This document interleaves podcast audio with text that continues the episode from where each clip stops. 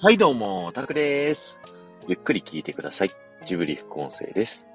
今日はジブリパーク青春の丘の地球屋内にあるバロンの人形の前から聞いてください。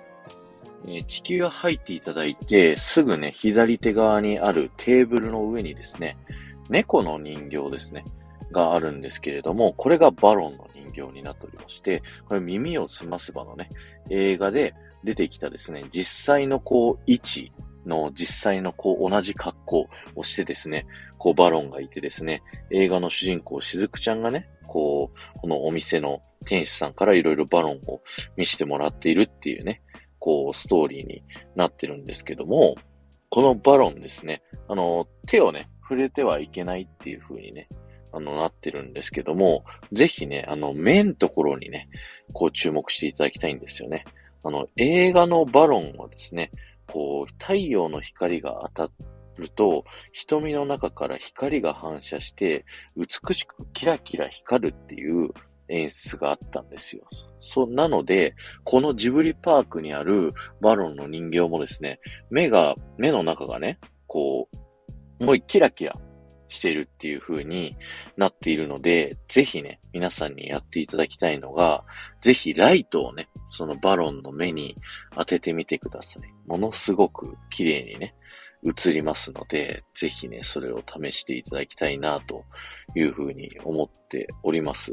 で、他にもですね、地球屋ではですね、主人公の雫ちゃんが、あのお店のね、おじいさんに、石の中に宝石が入っててキラキラ光る雲母変眼っていうやつが映画のストーリーの中に出てきたんですけども、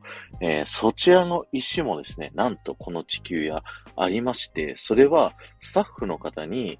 雫ちゃんが見てた石ありますかってね、ぜひ聞いてみてください。そうするとスタッフの方しか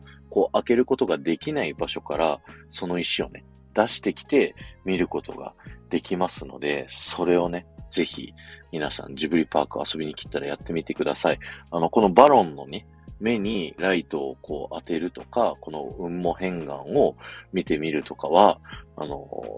ただね、いるだけだったらスタッフの人は説明をしてくれたりとかはしないのでですね、映画を見てる人がもしかしてそういうのありますかって聞いた時にですね、やらせてくれる、出してくれる。スタッフの方もペンライトみたいなのを持ってるらしいので、それでね、バロンの瞳を映してみるっていうのをやってもらうっていうのをね、これやれますかってぜひね、言った方は聞いてみていただけたらいいんじゃないかなというふうに思いますので、ぜひチャレンジしてみてください。あと最後に、おまけなんですけども、ここのテーブルの上に普段はバロン一体だけね、置いてあるんですけど、特別な日には、ルイーゼっていうね、そのバロンの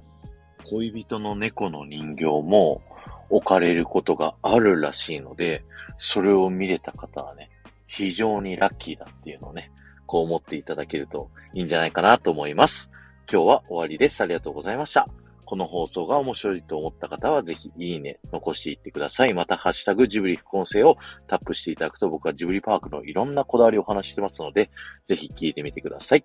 この後もこだわり抜かれたジブリパークで素敵な時間をお過ごしください。